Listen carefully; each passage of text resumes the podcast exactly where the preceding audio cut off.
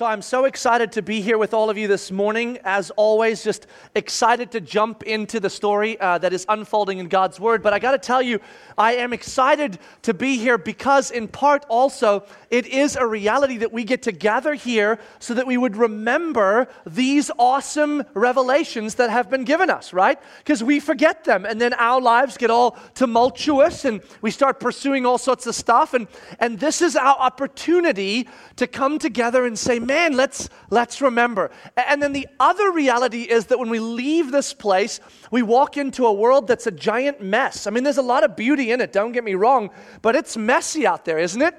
And while we come and sit here uh, enjoying the freedom that God has revealed to us by His grace, millions and millions of people in our nation and around the world wake up this morning and are still in a place where we've all been. We're chasing that, that, that thing like a rat in a cage to try to satisfy the soul or set up safety or be secure, something that will make them whole, that they're waking up this morning to go chase after that.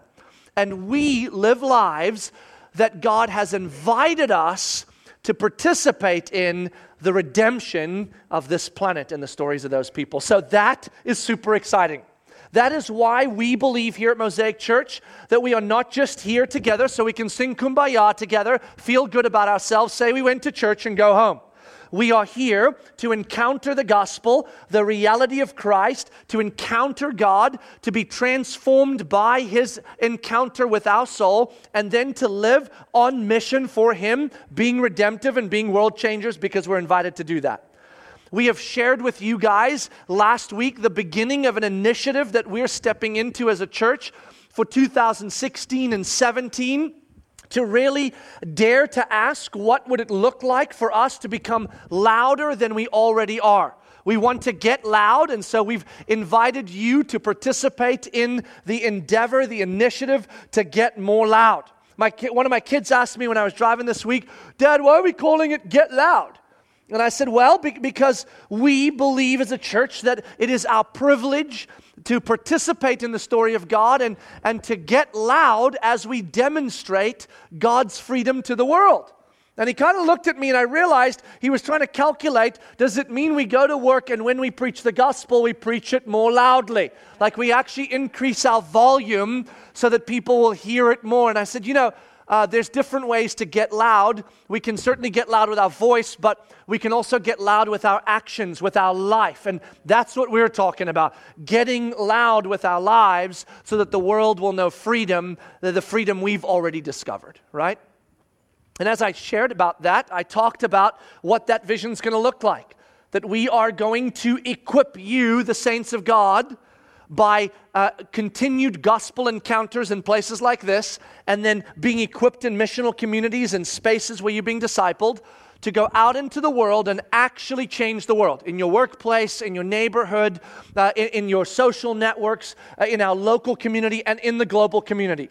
We're going to equip you to do that, and then you and I are going to actually go out there and change the world. And as the world shapes and changes, we are going to disciple more and more people into the freedom of following Jesus. We're going to reproduce the story, grow the story, and then they will be equipped to change the world on behalf of Christ. We're going to do that. And then I shared with you that that vision in its tangible form over two years, the actual outworkings of that, are going to cost about $10 million over two years to fulfill that vision. And we all gasped for a second and then we moved through what that was. If you missed that, go and podcast it. You'll hear what I was talking about. And then I said something strange, at least if you caught it. I think it, it would have been strange, right? I said, I'm far more excited about what this is going to produce in the kingdom of God by our fearless generosity in the freedom we're going to experience and the way we're going to be able to impact the world when a 100% of participants in a church are fearlessly generous than I am about the $10 million either showing up or not showing up. In other words, your fearless generosity, what I'm curious about is what it produces in kingdom movement, not in dollars on the table. Now, you might sit here and go, oh, it was tricky tricky. That's a neat way of saying it. I mean, I know you just want the $10 million, but it's neat how you spin it to sound like it's more about us and our freedom and changing the world and makes us all want to give more. That is super cool. Don't know that I buy it, but it's well, well done. So, what I want to do this morning is I want to show you that when I say that, I'm not saying that as some kind of brochure to try to convince you to give more and make you feel like it's actually better for you. I want to show you the purpose and power of generosity from a biblical standpoint and the extraordinary, wondrous nature of what generosity allows for us to be part of when we understand how God has invited us into this kind of life. So it really begins in the very beginning, right? With the story of us as humanity. We were created by God in the Garden of Eden to live in right relationship with God without hindrance, so that we would know His full freedom, His full life, and then we would live in that freedom, displaying life and freedom to one another in community and to all of creation. So, our created purpose was to enjoy God, to know God, and to make Him known. That's what we were made for. The enemy of God convinced us through Adam and Eve that if we pursued our own divinity, in other words, we imaged our own story, created our own destiny, worked at our own deal, became our own God, and didn't submit to God's way or God's authority, that that would be a better story for us. I mean, it sounds better, doesn't it? under him or under you. I like me. And so we bought into that. We ate of the fruit. And instead of discovering divinity, we discovered sin and death. Sin and death came in just like God said it would, and it wreaked havoc on our internal lives and on the external world. Our souls died and the world died, and we have been living ever since chasing after things to try and fulfill this space that feels so empty to be safe, secure, and okay. And we pursue that. And God then, from the very beginning in Genesis, immediately began to reveal to us a rescue plan that He had in place to come and rescue our souls, redeem our future, and restore us to our created purpose. He immediately began saying, Don't worry, though you abandoned me, I, through my great love, will not abandon you. Now, here's what's awesome God decided in his infinite wisdom, instead of just effecting that plan, revealing that plan to us as a human race, uh, exclusive of our participation, he actually invited us to participate in the revelation of that extraordinary plan of rescue.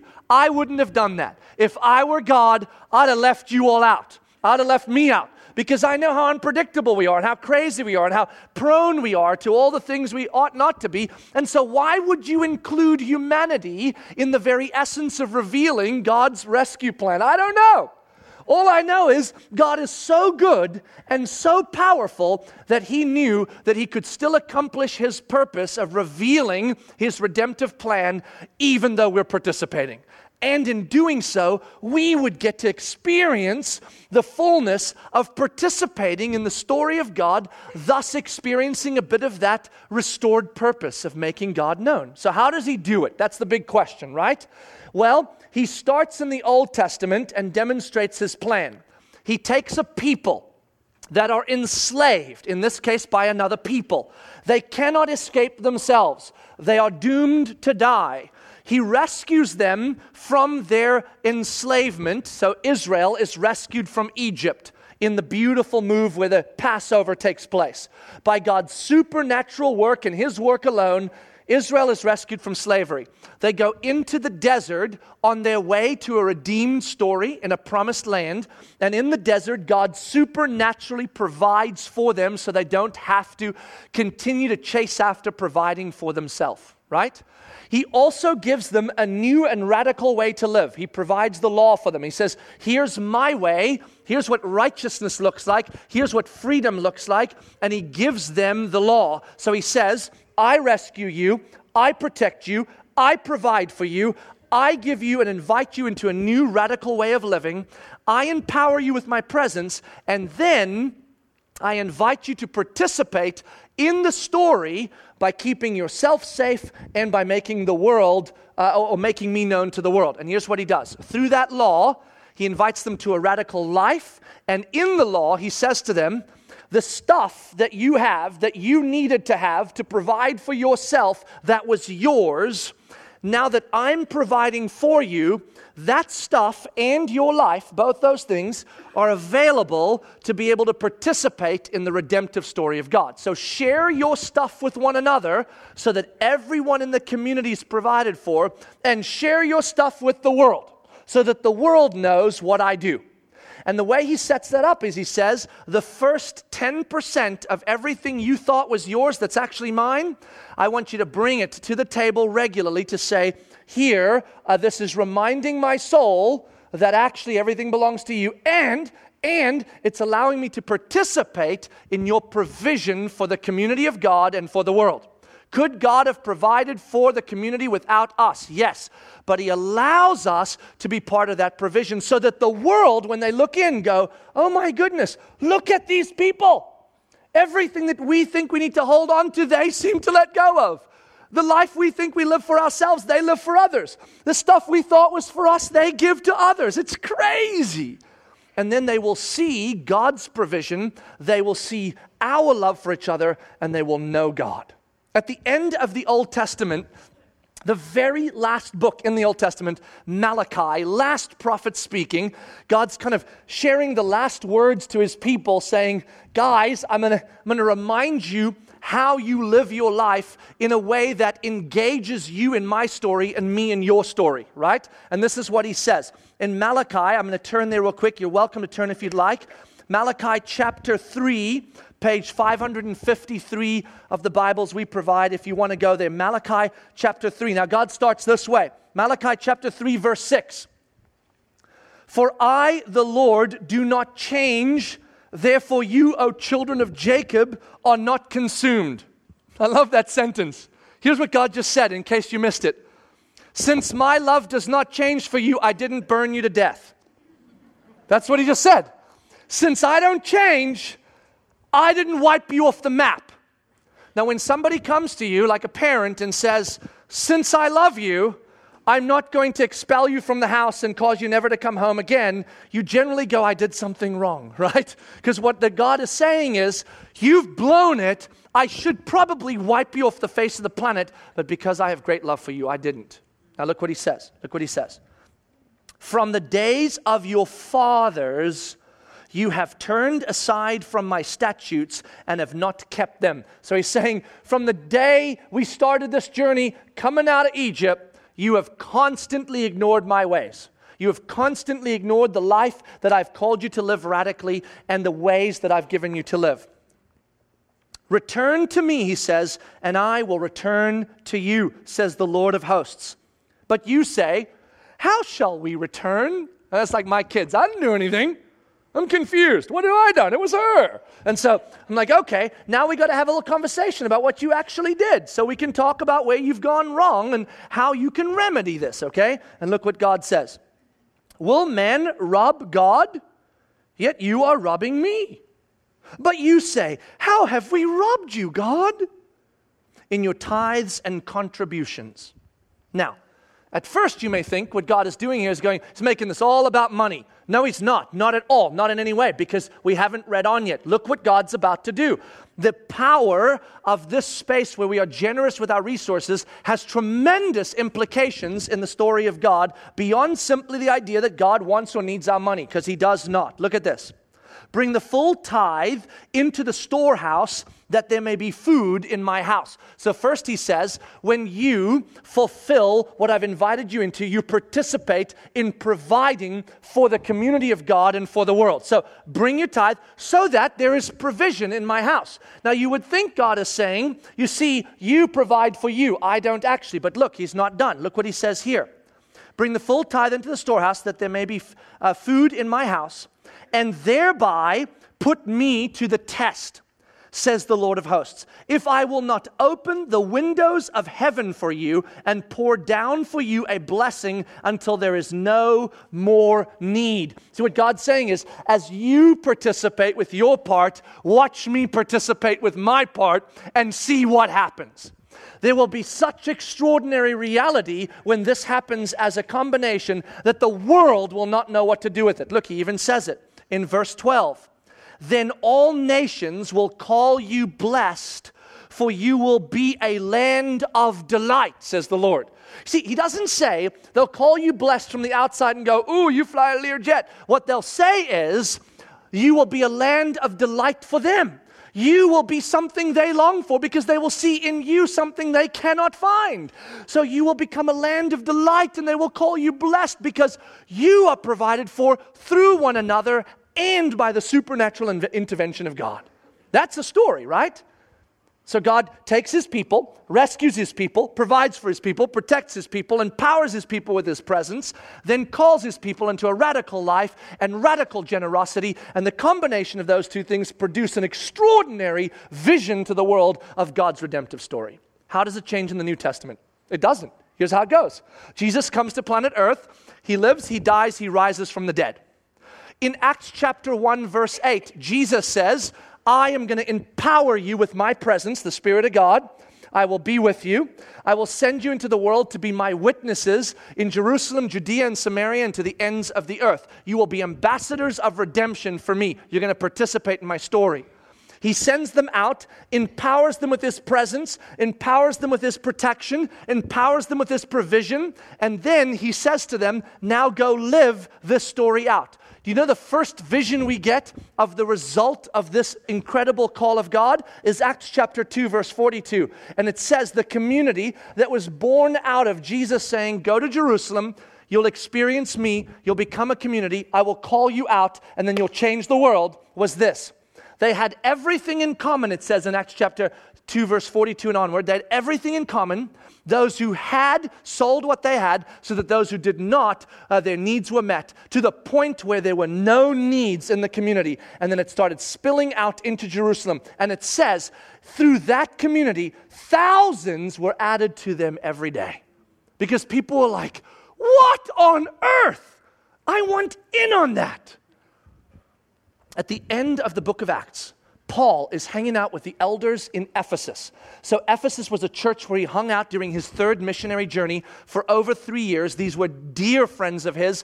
They were a church that were mature and awesome. He loved them. He wanted to hang out with them, but he was leaving to Rome and he knew he was not going to return. The Spirit of God had laid on his heart that he would die in Rome.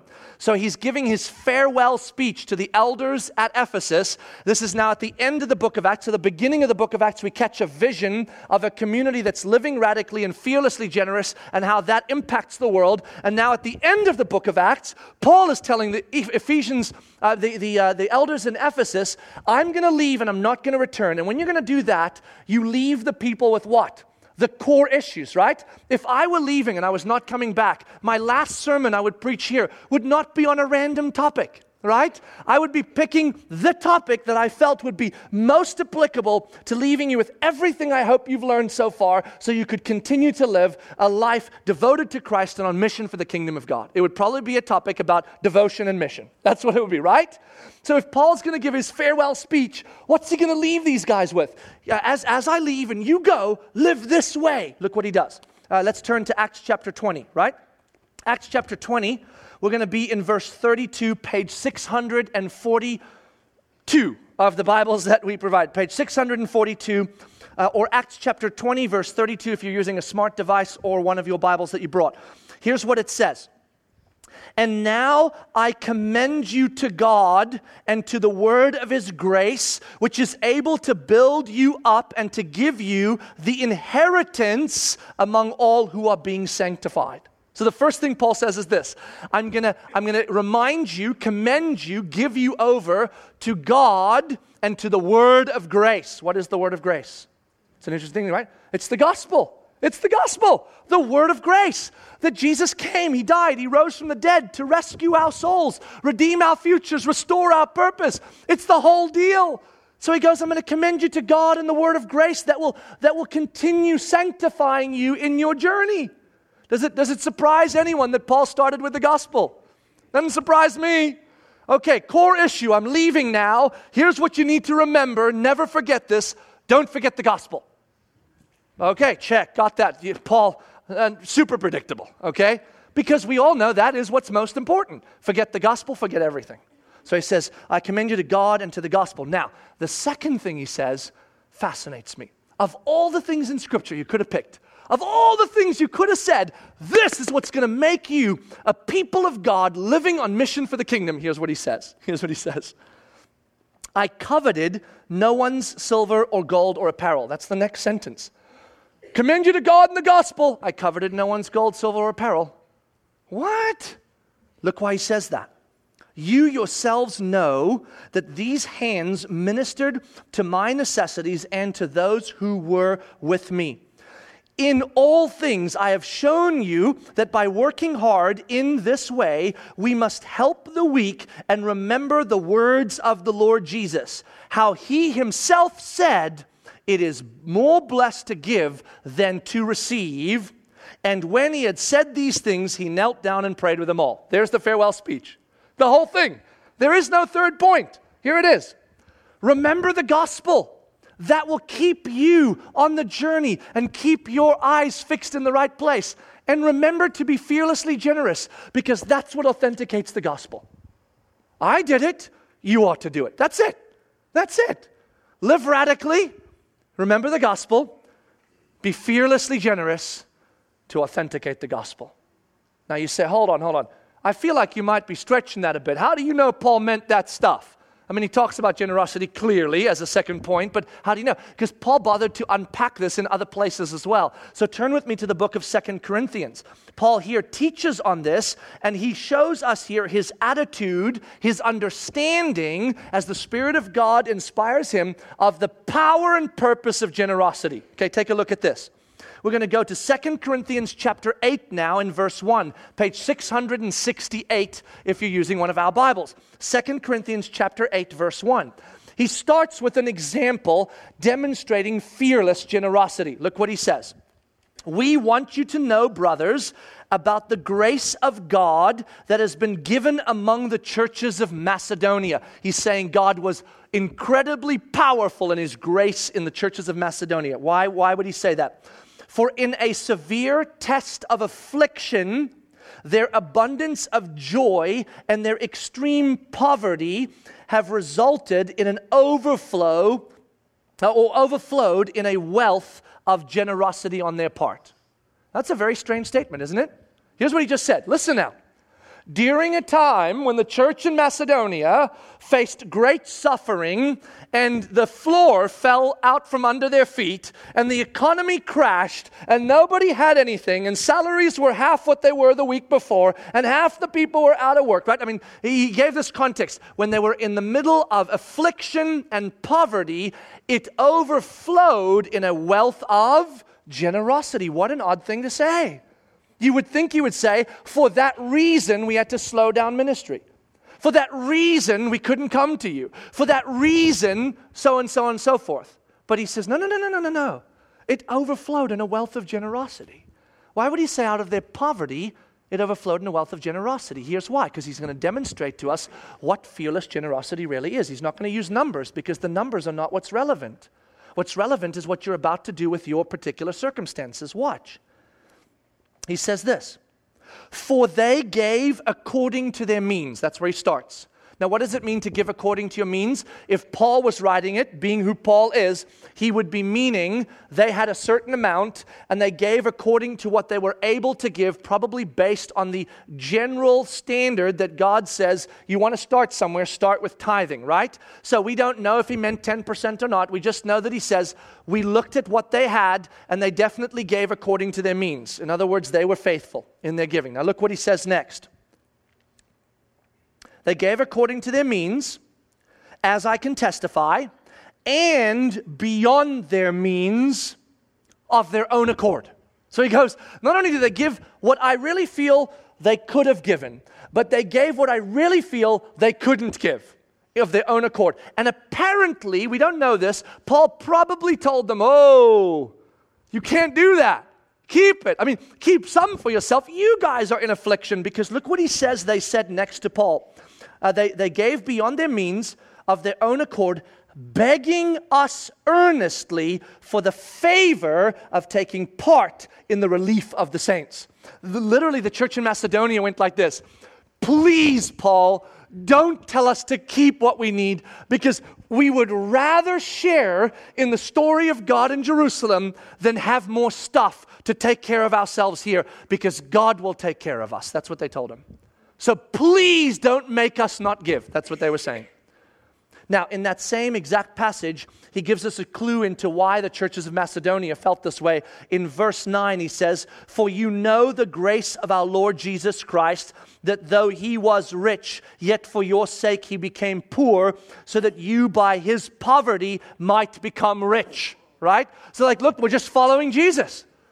He's who we follow now, and so we would rather become poor for the sake of someone else's well being than be well uh, at the cost of someone else's well being.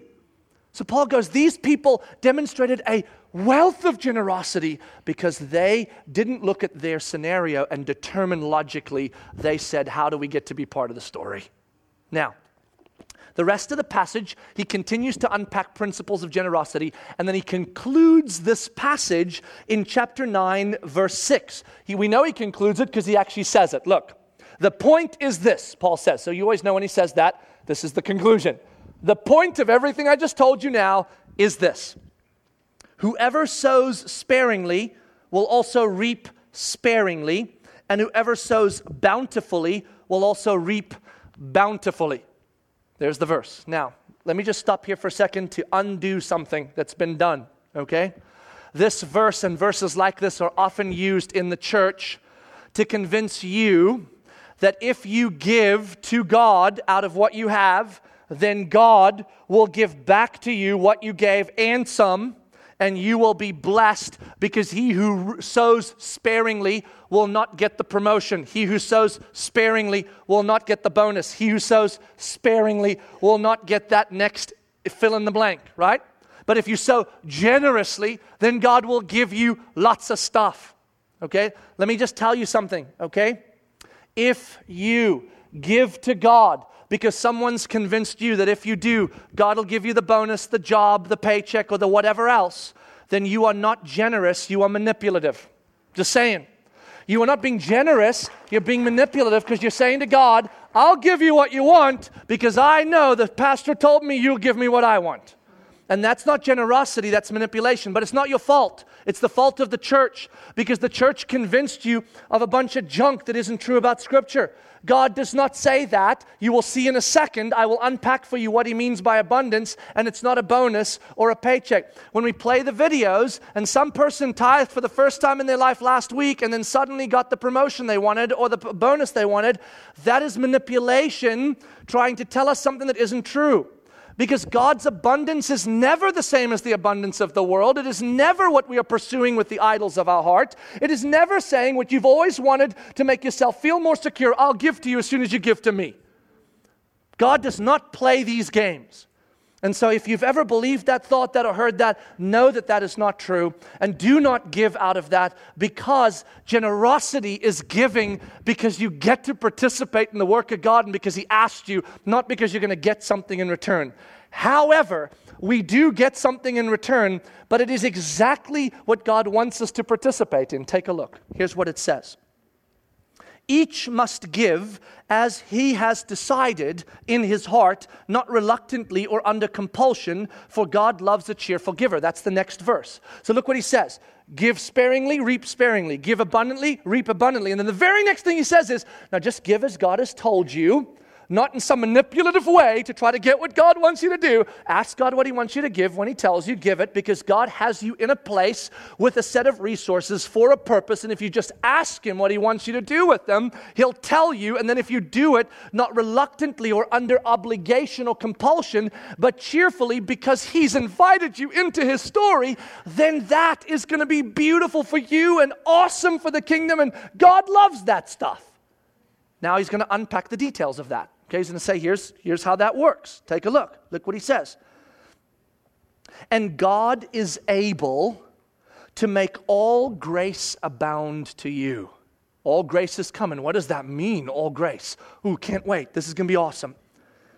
So that having all sufficiency in all things at all times, you may abound, here it is, in every good work.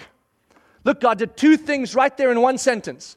when you trust me with what is mine that I've given to you, and you ask me what I want to do with it, and you do what I tell you, I promise you that will remind you that I am your provision and I am able to abundantly provide for all sufficiency in all things at all times. Because truthfully, folks, just look in your heart. I look in mine, and I actually believe my stuff is making me safe. I do. I wrestle with that, as do you. But God is trying to remind us now that I've rescued your soul, I am your sufficiency. Do you trust me? When you obey cheerfully, trust me, you will remember that I am enough for you. And that is a safety for our souls. And in giving generously, not only will you be safe, but you will share in an abundance of good works. The one thing you can share in that doesn't get left behind on this planet of death is an abundance of good works. The rest of your stuff staying. When you die, you don't take it with you. They can bury it with you. Someone will dig it up. And if you leave it for your kids, generally, if you have a lot, the first generation will squander it. So there you go. It'll take a generation or two, and everything you built will be gone if it's what you build. But an abundance of good works is a whole different ballgame. And so he says, when you are generous, your soul will be guarded because you will be reminded that I am your sufficiency and you will share in an abundance of good works. Now, look, he's not done. That would be awesome, but that's not, that's not where he stops. He who supplies, verse 10, he who supplies seed to the sower and bread for food will supply and multiply your seed for sowing and increase the harvest of your righteousness. It's crazy talk. I love this stuff. You're not saying, I'm going to give you more so you can have more, so you can have a better lifestyle, so people will think you're blessed.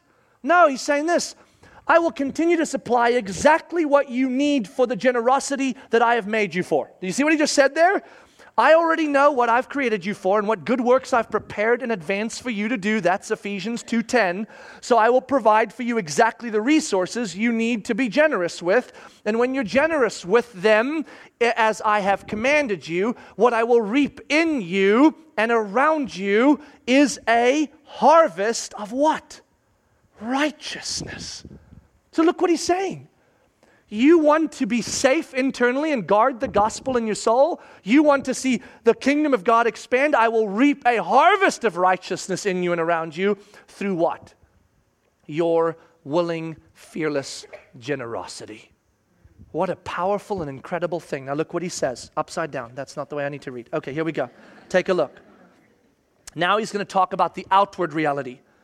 For the ministry of this service, that's generosity, because he's talking about generosity, is not only supplying the needs of the saints, but is also overflowing in many thanksgiving to God. So he says, Your generosity is not just a means to an end to get money on a table so we can go do a vision, it's actually also impacting other thanksgivings that are going on. Watch, look what he says. He says this By their approval, of this service, there being the world around them and the expanded church, right? By their approval of the service, they will glorify God because of your submission that comes from your confession of the gospel. So here's what he's saying your generosity is a confession of sorts, a confession of the gospel through your submission to trusting God with the stuff that the world thinks is yours because they think theirs is theirs, right? And when we do that, we authenticate the gospel to our own souls, a harvest of righteousness, and we authenticate the gospel to the world because, let's be honest, especially in our culture, one of the greatest detriments to the gospel is that the church looks nothing like they're supposed to. So the world looks in at the church, and on Sundays we come here and we sing about Jesus being enough and being more and being, being better. And Monday we're anxious about the same stuff that everybody else is on the planet that don't know Jesus. And Tuesday we're chasing after the same stuff. And Wednesday we're hoarding the same stuff. And Thursday we're dealing with the same selfishness. And so here's the thing we don't look that different. So the world goes, that gospel they talk about, if it helps them and it makes them feel better, great. But it's not really real. And what Paul says is when our lives are radical and our generosity is fearless, then it authenticates what we say we have discovered as true because it shows that we actually believe that God is enough and He is our supplier. It has a massive impact on our missional lives, this reality of the gospel.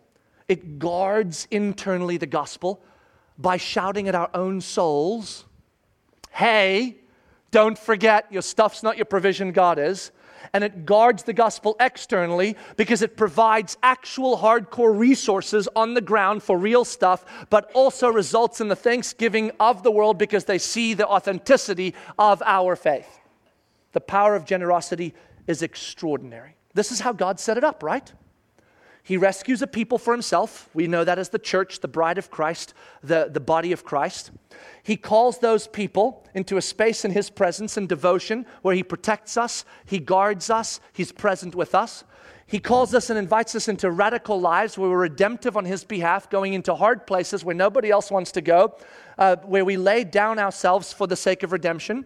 And then He invites us into fearless generosity so that we can participate in the provision and facilitation of redemption through the body of Christ.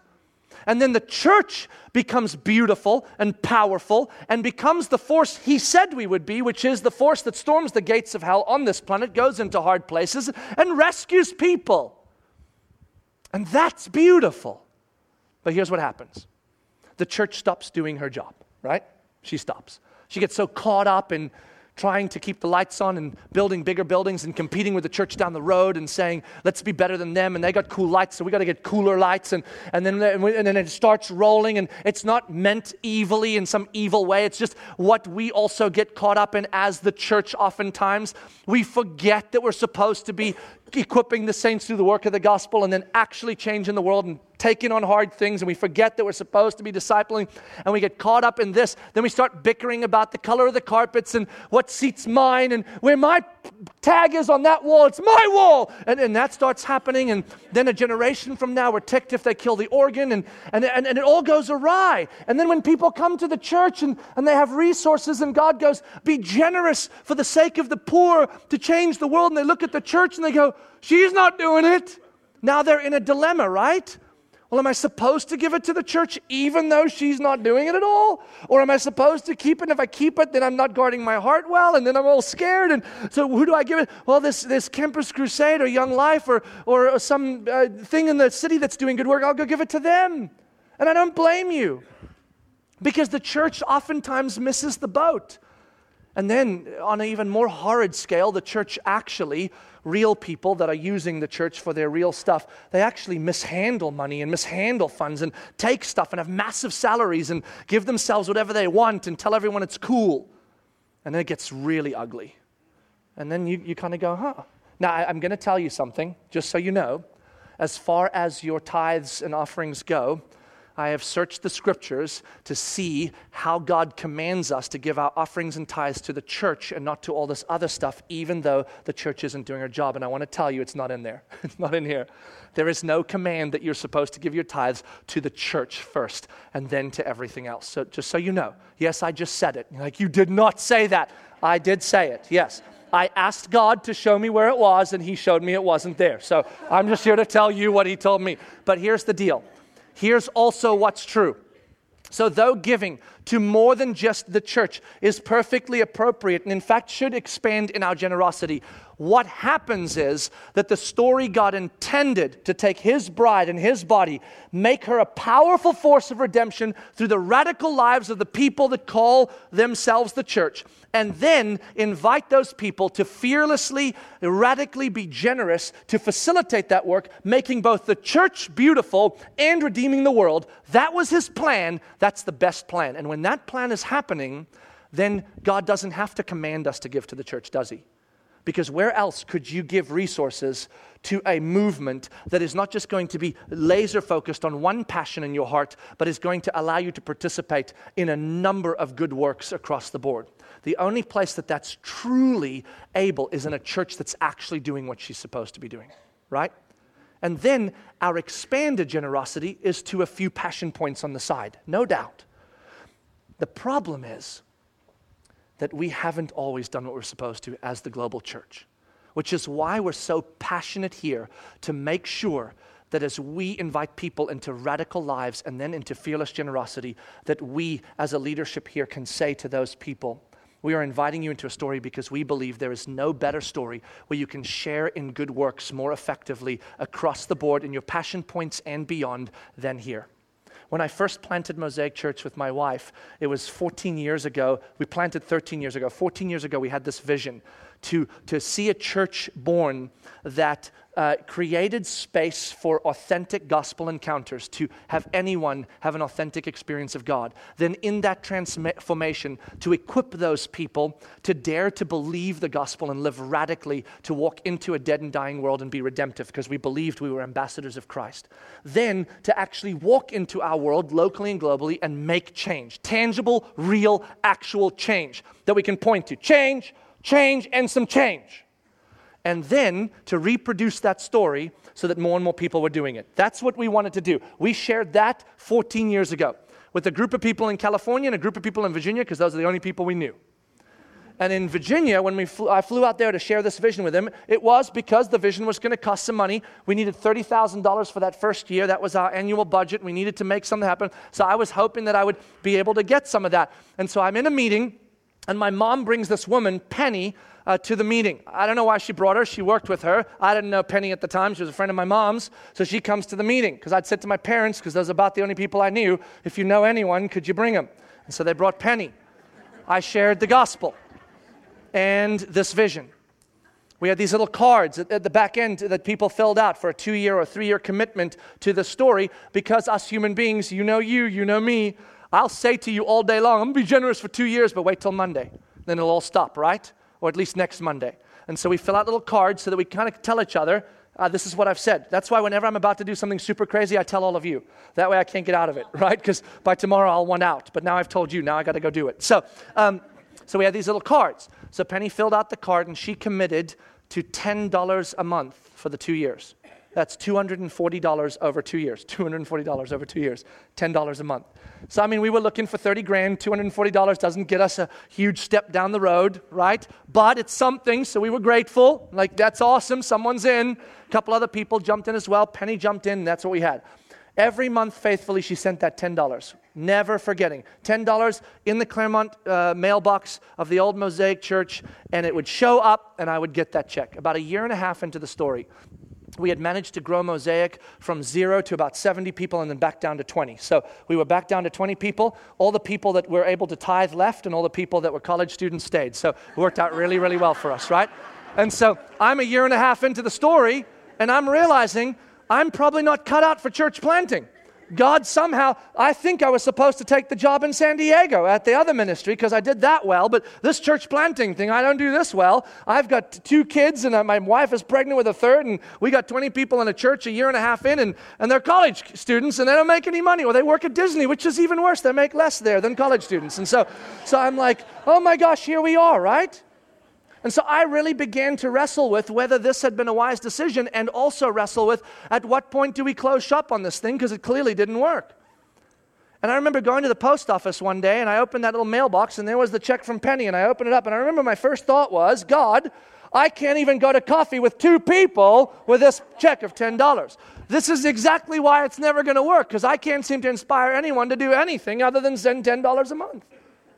And almost in an audible voice, God doesn't do this to me often, but He did it to me in that post office. I'll never forget. I've never gone back there since. No, I'm just kidding. I, it's a joke. It just came to me in a moment, okay? God spoke almost audibly to me, and He said this to me Renault, when you told Penny the vision that I gave you, Penny believed that that was true because it was true because I told you. And as long as she keeps sending that check and believing in your vision, you keep plugging away until it's realized. So get back out there and go do it.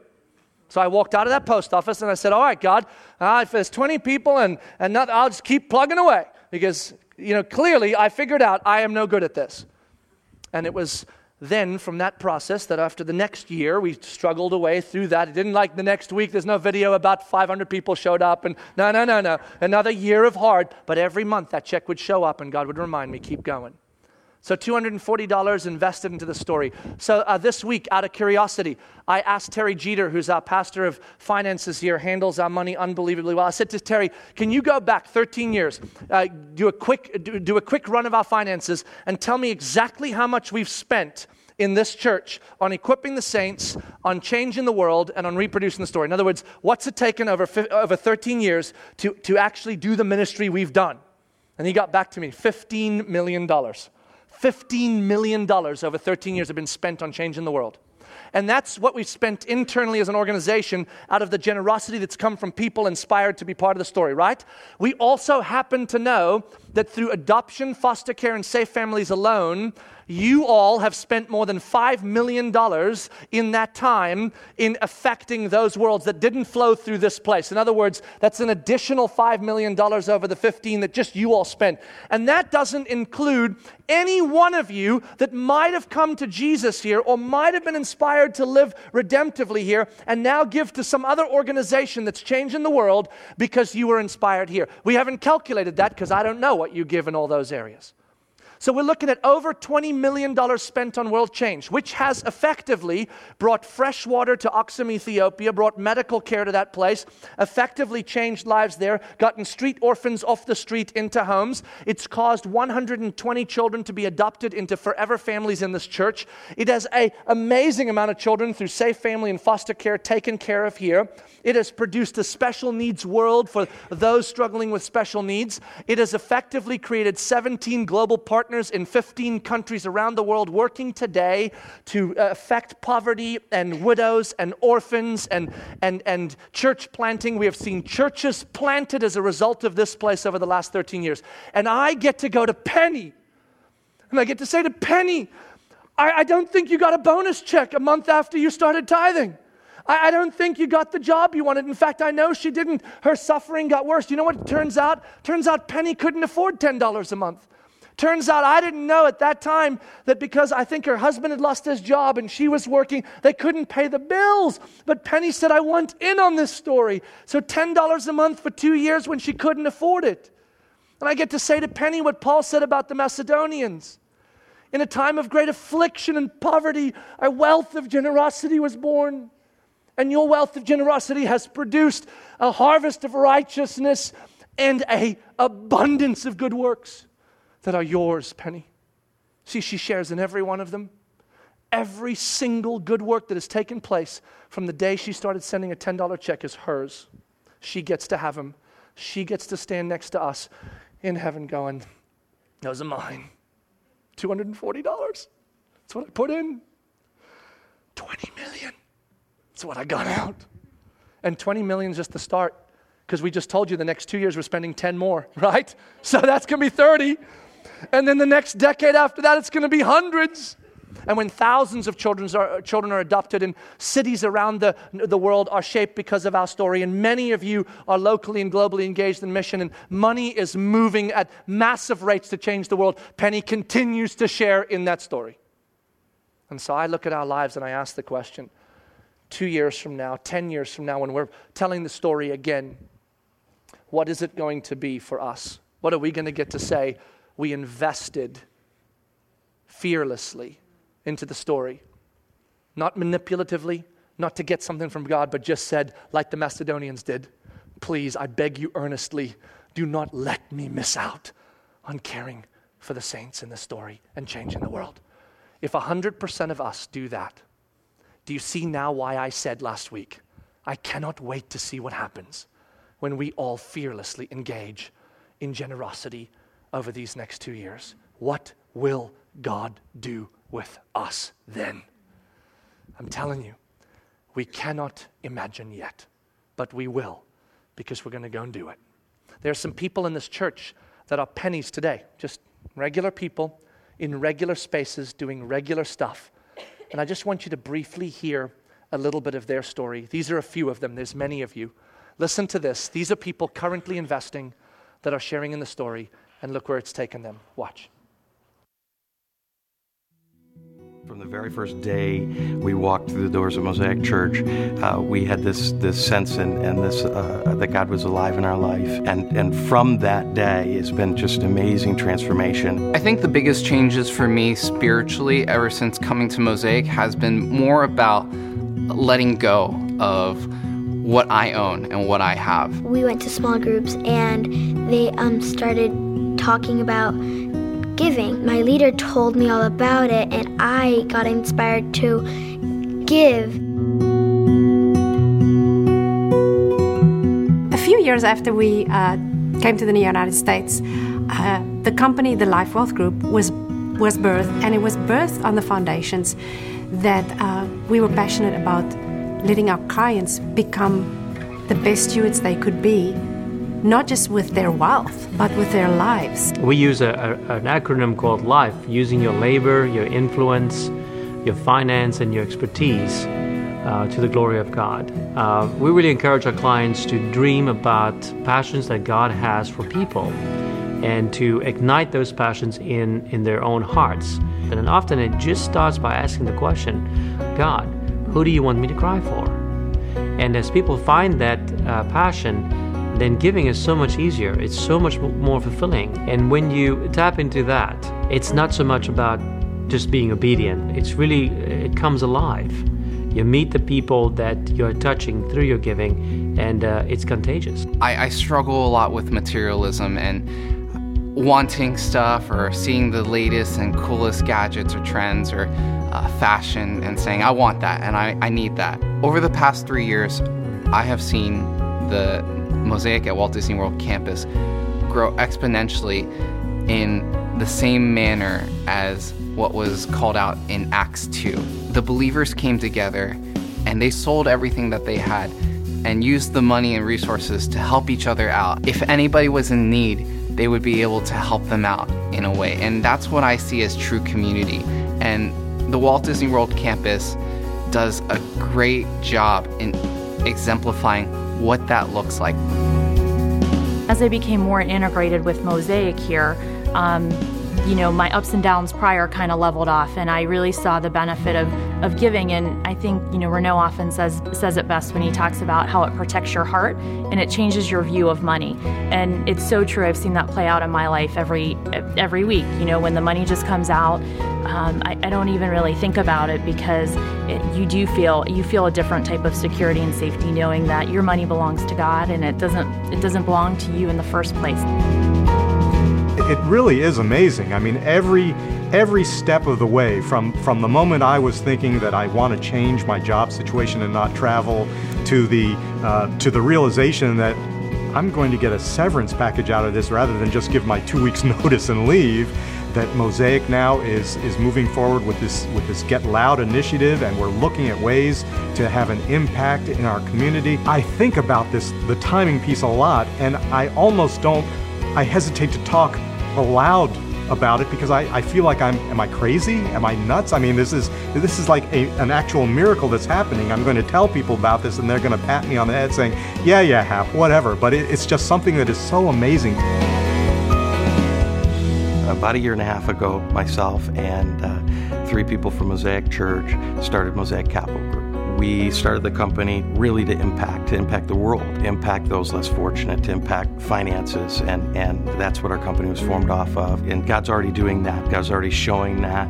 And really, there is a goal ultimately to build multiple corporations in and around through partnerships globally that, that are all kingdom driven organizations. I asked where the giving box is, and I went outside with my purse and I put some money in there. It feels good because I know that giving that money could help the church and the person that really needs that. And I'd rather give it to people or the church that need that money instead of go buy a toy that I don't even need. I'm Marcy, and I'm changing the world by giving more to Mosaic than I ever have before to support its next big adventure. We are Hilgard and Janice Lamprecht, and we are changing the world by influencing stewards to be the best stewards they can be to maximize their life wealth for the glory of God. We are Hap and Leslie Aziz, and we are changing the world by following Jesus' example of unexpected generosity. My name is Joe, and I'm changing the world through business. My name is Michael Quo, and I'm changing the world by giving fearlessly. I'm Sofia Villegas, and I'm changing the world by giving. Woo!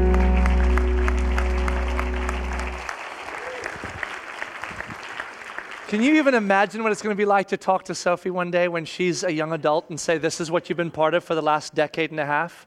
Whatever, whatever she invested, how that's translated. Or listening to Hap and uh, Leslie talk about this, this infusion of a severance package that they could increase their lifestyle with, but asking God, gosh, what would it look like if we sowed that into good works across the board through this endeavor? There's just so many stories that are yet waiting to be realized as we are invited to participate in them with our fearless generosity. Radical living and fearless giving, when they are brought together in the community of God, change the world. And we, you and me, in all of our dysfunction, are invited by God to be part of that with the lives we have and the resources we've been given. What a foolish thing it would be if we missed that opportunity. Let's pray. God, thank you so much for your grace and mercy in our lives that you have shown us already that all of our security, all of our future rests in our redeemed future and our rescued soul. And that this planet is a space in which we get to participate in your story of redemption by being ambassadors of redemption with our lives and with our resources. God, remind us this day that generosity is not our burden, it is not our obligation, it is our gift. And that we get to participate in it not out of law, but out of invitation. May we be wise enough, all of us, to step into fearless generosity in the weeks, months, and years to come, to participate in the abundance of good works and the harvest of righteousness that you will birth in us, through us, and around us. We love you, Jesus. Amen.